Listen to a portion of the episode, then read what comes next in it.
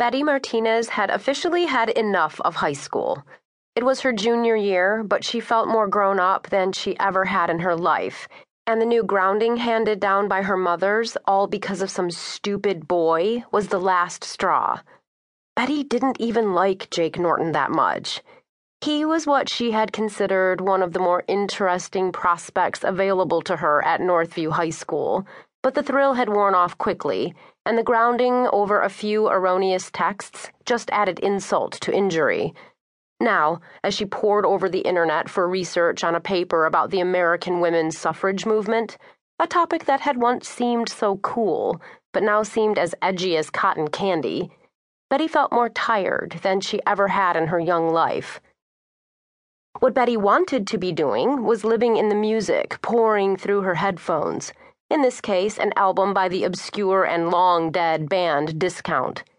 She wanted to just fade away into the noise. Betty was five four and fit from her years in gymnastics, along with Andrea's insistence that her daughter occasionally tag along for judo classes.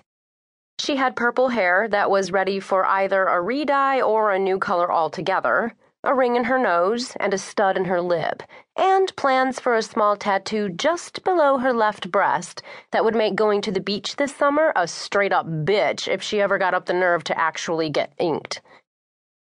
Not that the moms were likely to notice. At least not right away.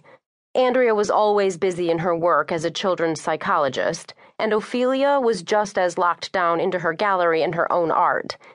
Betty would much rather have their approval first, but she knew getting her mother's on board with that first of many planned tattoos was about as likely as ever getting a straight answer on who her father was. As busy and inflexible on certain points as her moms were, Betty knew they weren't half as bad as she liked to imagine.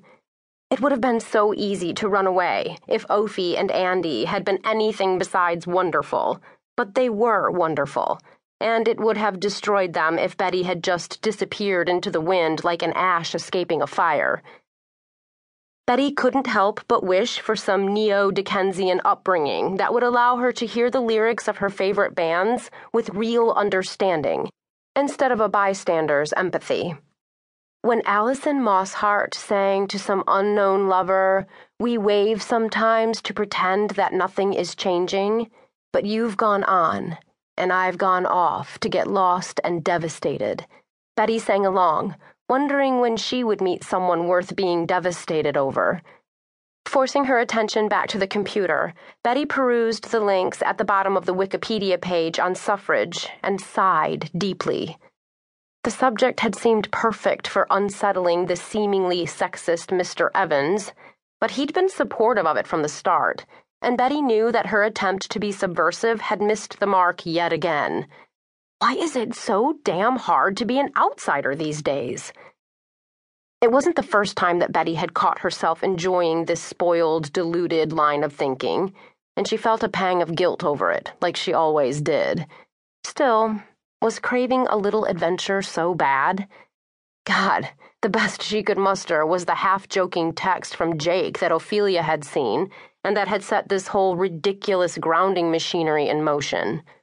Send pics of boobs, please. Betty smiled at the memory of it, but it was bittersweet. She felt trapped, just like Alice Paul and Lucy Burns and all of their dowdily dressed, badass suffragette friends had been. But at least those women had done something with their lives. What had Betty done with hers?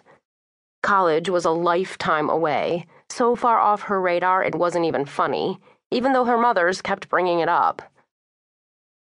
Turning from her homework to the all but ignored guitar on its stand in the corner of her room, Betty vowed that she was finally going to play the stupid thing this year.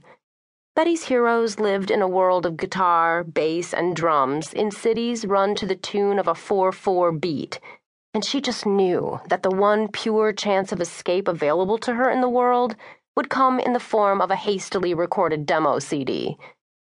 And yet, what was she doing about it? Surely there could be some adventure in the two summers left before college, but there seemed to be an